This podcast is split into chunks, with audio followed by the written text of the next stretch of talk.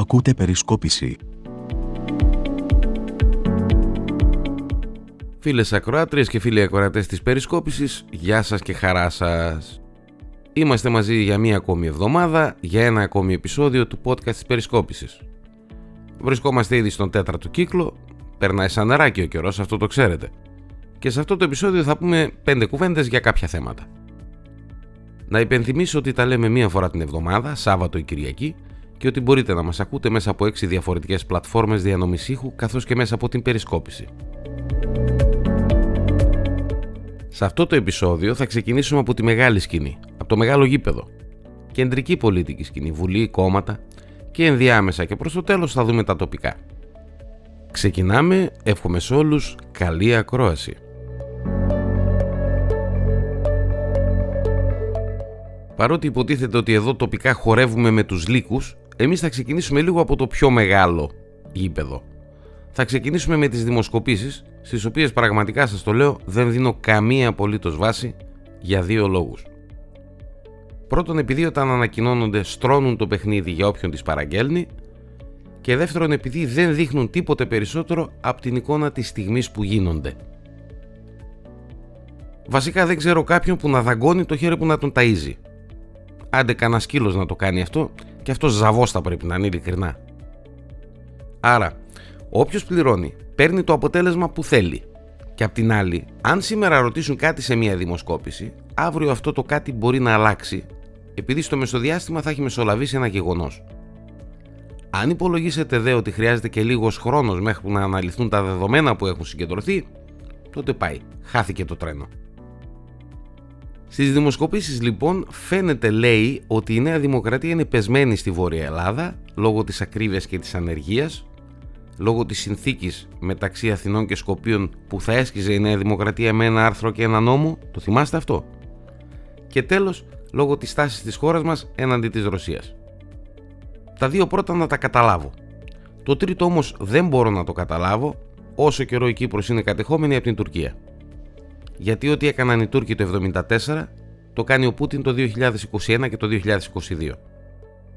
Πώς δικαιολογείται μια φιλορωσική στάση σε αυτό το ζήτημα, ειλικρινά δεν μπορώ να την καταλάβω.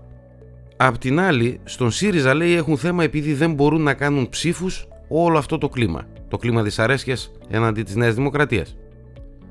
Και δεν θα μπορέσουν ποτέ να το κάνουν αυτό ψήφους από τη στιγμή που δεν κάθονται να δούνε τι συνέβη την περίοδο 2015-2019, την περίοδο που κυβερνούσαν. όταν θα αφήσουν κάποια στιγμή τα όνειρα και τα γελαντζία αριστερά συνθήματα και θυμηθούν τι σημαίνει ακριβώς να κυβερνάς έναν τόπο μέσα σε μια παγκοσμιοποιημένη οικονομία και όντας μέσα στην Ευρωπαϊκή Ένωση, τότε εκεί στο ΣΥΡΙΖΑ σίγουρα θα αλλάξουν πολιτικό λόγο και θα προσγειωθούν στην πραγματικότητα.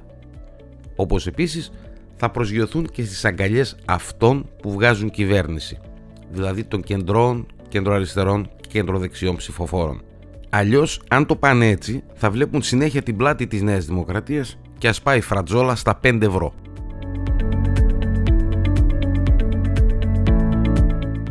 Μια που το έφερε η κουβέντα σε ποσοστά και πρωτιές, ας ξαναπώ και το άλλο.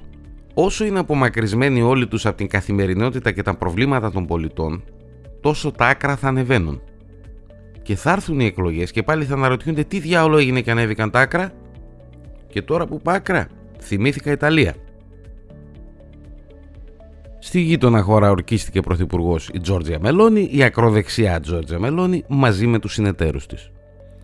Και το ωραίο σε όλη την υπόθεση είναι ότι έστειλε συγχαρητήρια και η Φόντερ Λάιεν, που πριν από τις εκλογές νουθετούσε τους Ιταλούς, οι οποίοι τη γύρωσαν κανονικά φυσικά. Βασικά είμαι σίγουρος ότι τα συγχαρητήρια δεν ήταν και τόσο συγχαρητήρια. Εμένα πιο πολύ μου φάνηκε ότι η άλλη από τις Βρυξέλλες έστειλε τα χαιρετίσματά της με τέτοιο τρόπο και είπε στη Μελώνη είμαστε εδώ και σας παρακολουθούμε. Εγώ προσωπικά αυτό πιστεύω, η ιστορία θα δείξει αν έχω δίκιο.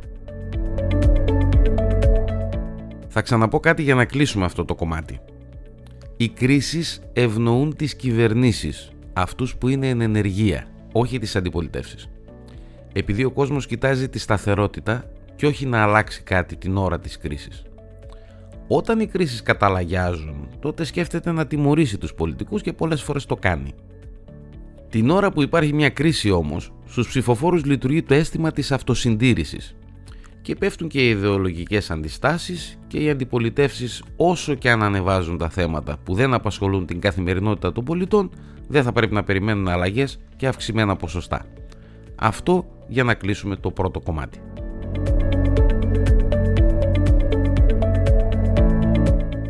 Δεύτερο θέμα για σήμερα αυτό το οποίο συγκλονίζει όλη την Ελλάδα. Και μιλάω για την ιστορία της 12χρονης στην Αθήνα. Και μιλάω για όσα βγαίνουν στο φως, με διάφορους εμπλεκόμενους και διάφορες καταστάσεις. Ένα μόνο σχόλιο γιατί το θέμα είναι σοβαρό, τρέχει και θα πρέπει να περιμένουμε να τελειώσει για να ασχοληθούμε ακόμη περισσότερο. Ας αφήσουν τις φιωριτούρες οι δημοσιογράφοι, ευτυχώς αυτό δεν το κάνουν όλοι οι δημοσιογράφοι, και ας αφήσουν τις φιωριτούρες στα κανάλια. Από αυτά που βγήκαν στη δημοσιότητα συμπεραίνουμε ένα πράγμα. Ότι μιλάμε για μια περίπτωση βιασμού και εκπόρνευσης ενός παιδιού. Βιασμός του σώματος και της ψυχής του. Οπότε έτσι θα πρέπει να τα αναφέρουν στις ειδήσεις αυτά. Όλα τα υπόλοιπα είναι στρογγυλέματα μιας αρρωστημένης κατάστασης που πρέπει να τελειώνει. Όσο για τους θύτες, για τους δράστες αυτής της υπόθεσης. Όταν θα πάει στα δικαστήρια η δουλειά νομίζω ότι τα ισόβια είναι λίγα. Ισόβια όμως. Αν αποδεχθούν στα δικαστήρια όσα ακούσαμε, τότε να μην ξαναδούν το φως του ήλιου. Να μείνουν μέσα μια ζωή και όχι να βγουν στην κοινωνία μετά από 5 ή 10 χρόνια ή και ακόμη νωρίτερα. Να μείνουν μέσα για μια ζωή, χωρίς κανένα ελαφρυντικό και χωρίς καμία δυνατότητα ούτε για έξοδο νωρίτερα, ούτε για άδειες, ούτε τίποτα. Για ένα και μόνο λόγο γιατί αυτό το παιδί άδεια από τον εφιάλτη στον οποίο το καταδίκασαν να ζει για μια ζωή δεν θα πάρει ποτέ.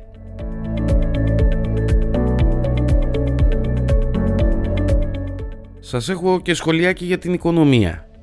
Γιατί μιλάμε για μια τιτανοτεράστια εφεύρεση. Το καλάθι του νοικοκυριού. Κάποτε το έλεγαν καλάθι της νοικοκυράς, οι πιο παλιοί θα το θυμάστε. Αλλά πλέον επειδή δεν είναι politically correct να το λένε έτσι, τώρα το λένε το καλάθι του νοικοκυριού και δώσ' του οι ανακοινώσεις και δώσ' του οι βολιδοσκοπήσεις για το πώς θα το αποδεχθεί ο κόσμος, τι θα κάνουν οι καταναλωτές.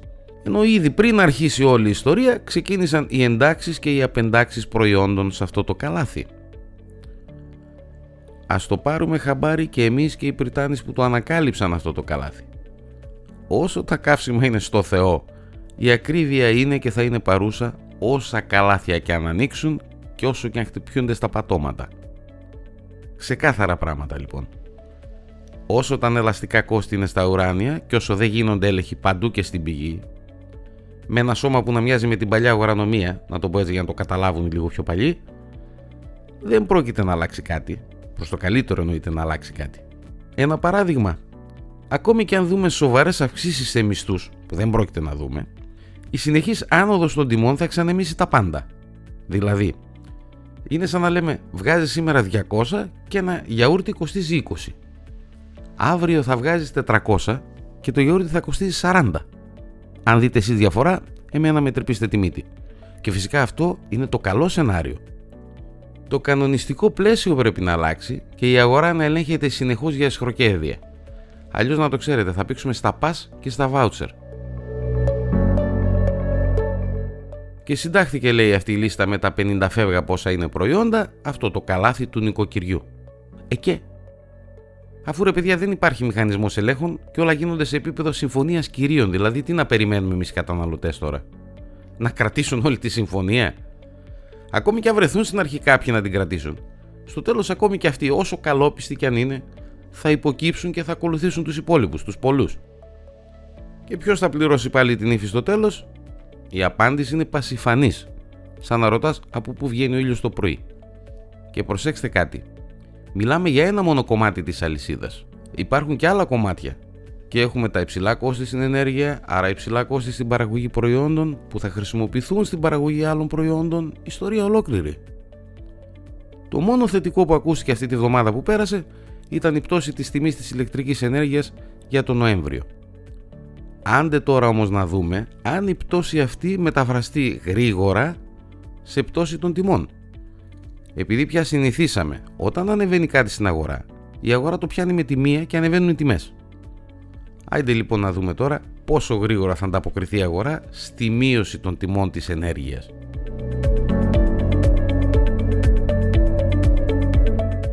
Και πρωτού πάμε στο τελευταίο κομμάτι με τα τοπικά, λίγο δύο θεματάκια από το εξωτερικό. Το πρώτο στη Βρετανία. Η αντικαταστάτρια του Τζόνσον, το θυμάστε εκεί τον κύριο με το πορτοκαλί το μαλλί, τους χαιρέτησε μετά από μόλις 44 μέρες πρωθυπουργίας. Σαν τα πουκάμισα τους αλλάζουν εκεί.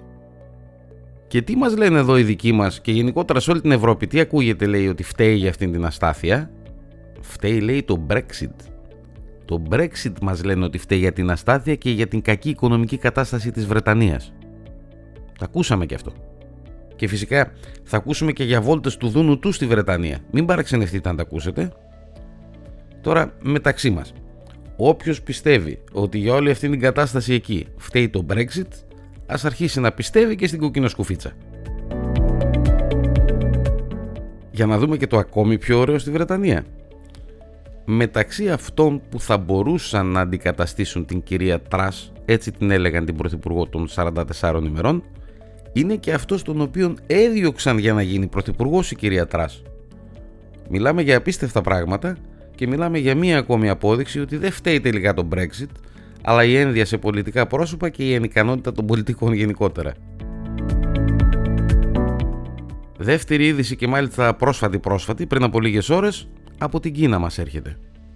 Όπου ένα υβριδικού τύπου κομμουνιστικό καθεστώς κόμμα κυβερνά τα τελευταία 70 φεύγα χρόνια. Αν ρωτήσετε 100 πολιτικούς αναλυτές να σας πούν τι οικονομικό πολιτικό σύστημα υπάρχει τώρα στην Κίνα, ή θα πάρετε 100 απαντήσεις ή οι πιο σόφρονες δεν θα σας πούν τίποτα. Στην Κίνα λοιπόν θα ακούσετε και θα δείτε ότι πήραν σηκωτό από την αίθουσα του συνεδρίου του Κομμουνιστικού Κόμματος τον πρώην πρόεδρο, Χου Ζιντάο, έτσι το λένε. Ο πρώην πρόεδρος λοιπόν καθόταν δίπλα από τον Νιν, από τον Νιν πρόεδρο και τον Νιν πρωθυπουργό. Κάτι έγινε ξαφνικά, κανείς δεν κατάλαβε τι αν αυτός είπε κάτι, αν οι άλλοι είπαν κάτι και ξαφνικά σκάνε μύτη δύο του συνεδρίου και τον παίρνουν καροτσάκι. Τι έγινε ακόμη κανείς δεν γνωρίζει πραγματικά. Πάντως όλη η ιστορία θύμισε κάτι ταινίες του Hollywood με συμβούλια πολυεθνικής όπου μπαίνουν κάποιοι μέσα, παίρνουν σηκωτούς τους παλιούς μετόχους για να καθίσουν στην θέση τους οι νέοι.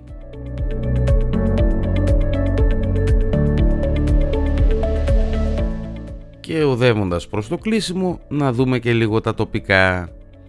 Και θα πω και πάλι ότι σε πολιτικό επίπεδο δεν κινείται φίλο σε παραπολιτικό όλο και κάτι γίνεται.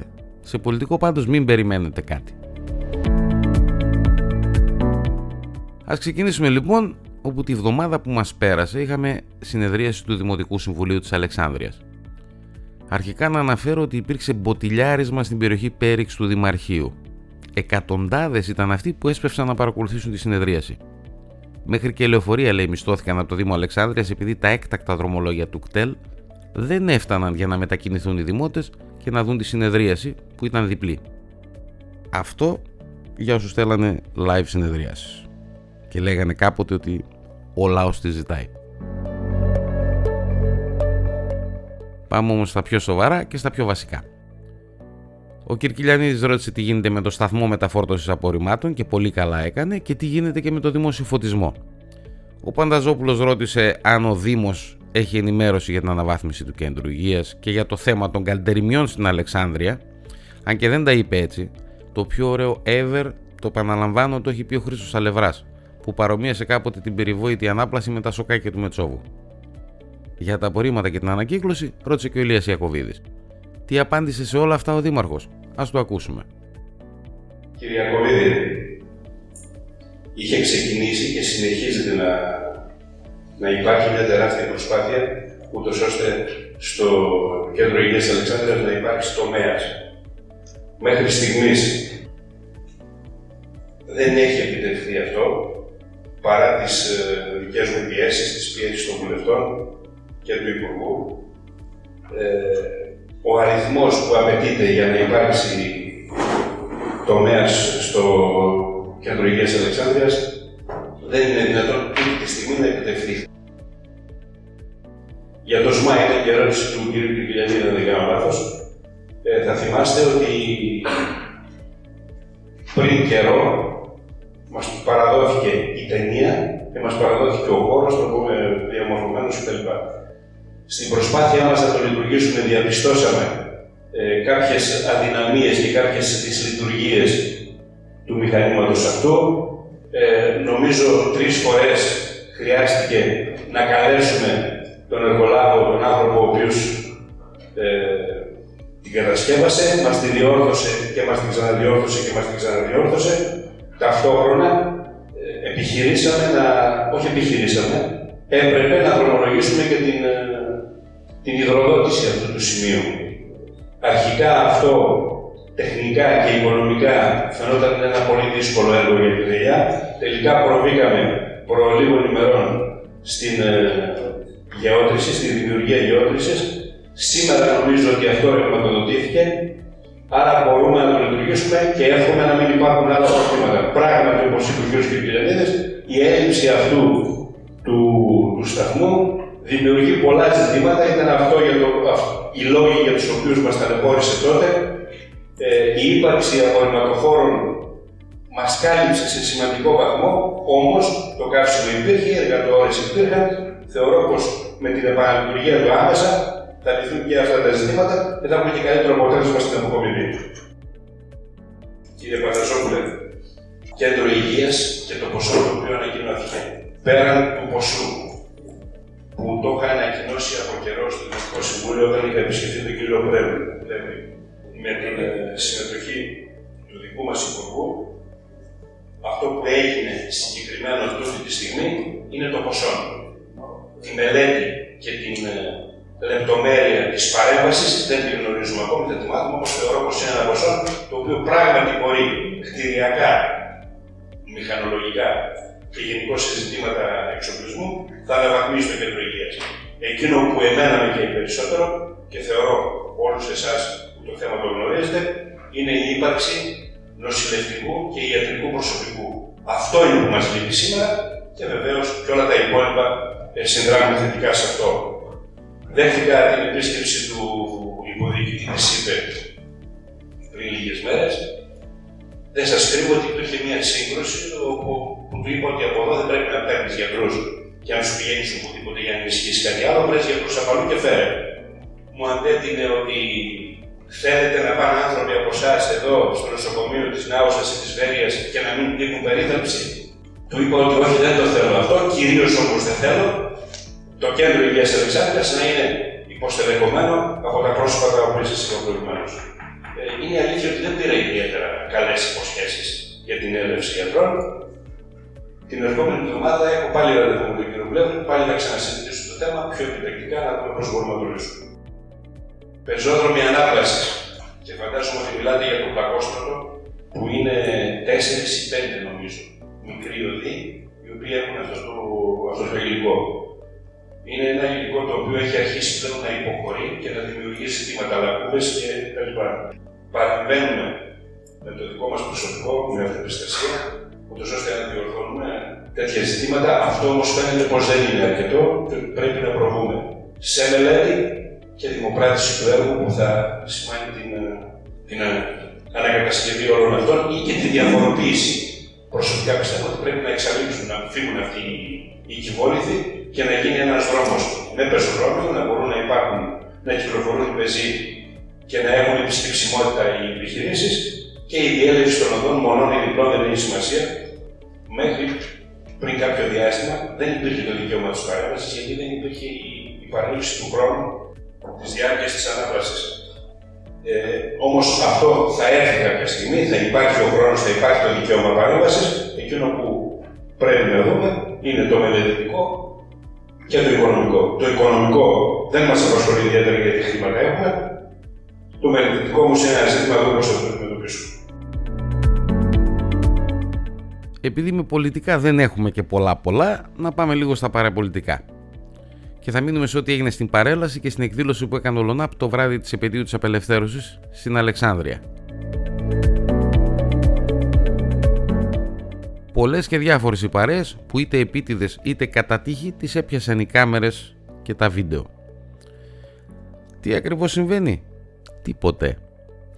όλοι υποτίθεται πως κινούνται, όλοι υποτίθεται πως έχουν κλείσει ονόματα και υποψηφιότητες και το ένα και το άλλο, αλλά στην ουσία τίποτε.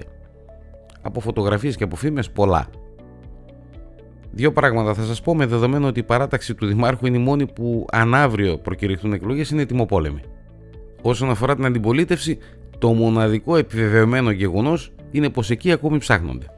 Και ψάχνονται προς αρκετές κατευθύνσεις, οπότε οτιδήποτε και αν ακούσετε καλό θα είναι να το διπλοτσεκάρετε. Βασικά στην αντιπολίτευση υπάρχουν πολλές τάσεις και σίγουρα θα δούμε πολλούς της αντιπολίτευσης στην παράταξη στην Κυρίνη του χρόνου. Αυτό να το θυμάστε, κρατήστε το. Όμως υπάρχουν και γκρίνιες.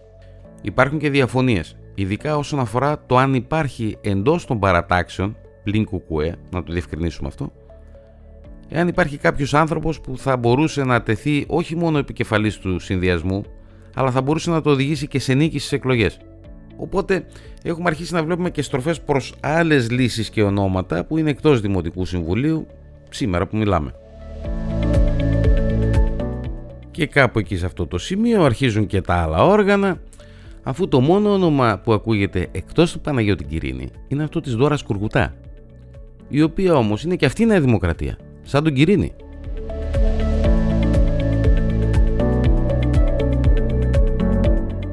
Κάποιοι λοιπόν καλοβλέπουν μία αυτόνομη κάθοδο και αυτό φέρνει επιπλέον γκρίνιες και διαφωνίες. Υπάρχει επίσης από την άλλη μεριά και ο επιφυλακτικός ΣΥΡΙΖΑ που σήμερα δεν έχει κάποιο ενεργό ή επίσημο, πείτε το όπως θέλετε, μέλος του μέσα στο Δημοτικό Συμβούλιο. Και στον ΣΥΡΙΖΑ είναι επιφυλακτική μετά από αυτά που έγιναν το 2019. Και όσοι έχουν αμφιβολίες για αυτό, ας δουν τα αποτελέσματα και τους σταυρούς των εκλογών του 2019. Μιλώντας λίγο σοβαρά όμως, να πούμε κάτι. Να πούμε ότι το πρόβλημα είναι μεγαλύτερο στην αντιπολίτευση για έναν και μόνο λόγο. Αν κατέβει ένα μέτωπο που επικεφαλής του θα είναι κάποιος ή κάποια που θα είναι λύση ανάγκης και ως κεντρική θέση όλο αυτό το μέτωπο θα έχει το σύνθημα αλλαγή του Γκυρίνη τώρα, τότε είναι σίγουρο ότι αυτό το μέτωπο θα πρέπει να αγωνιστεί διπλά και τρίδιπλα. Γιατί θα δίνει την αίσθηση ενός ψηφοδελτίου σκορποχώρη, ενός στρατού ατάκτων που δεν έχει καμία τύχη και άρα δεν θα το προτιμήσει ο κόσμος. Θυμηθείτε αυτό που είπαμε στην αρχή για το πώς συμπεριφέρονται οι ψηφοφόροι σε περίοδους κρίσης. Για να καταλήξουμε κάπου, σχετιζόμενο με αυτό που είπα για το μέτωπο ατάκτων, οι όριμοι και σκεπτόμενοι ψηφοφόροι απαιτούν πλέον σαφή και εφικτά προγράμματα, τα οποία είναι κοστολογημένα και είναι και αιτιολογημένα. Βασικό και αυτό. Απαιτούν ξεκάθαρες λύσεις ακόμη και αν αυτές οι λύσεις προέρχονται από πολυσυλλεκτικά ψηφοδέλτια, τα οποία είναι η αλήθεια πως τα προτιμούν από τα κομματικά ή ακόμη και από αυτά που έχουν ένα απλό χρήσμα. Και κλείνοντας, γυρίζουμε λίγο προς τα πίσω στον χρόνο. Όσοι προσπαθούν να στήσουν ένα μέτωπο αντικυρίνη χωρίς να έχουν κάποιο συγκεκριμένο πρόγραμμα, ας θυμηθούν τι έγινε στις εθνικές εκλογές το 85 όταν η Νέα Δημοκρατία κατέβασε τον Μητσοτάκη ως αντιανδρέα Παπανδρέου. Αυτά και για το σημερινό επεισόδιο. Σας ευχαριστώ πάρα πολύ που για μία ακόμη εβδομάδα κάναμε παρέα. Συστήστε μας στους φίλους σας. Να προσέχετε την υγεία σας. Μέχρι την επόμενη φορά. Γεια σας.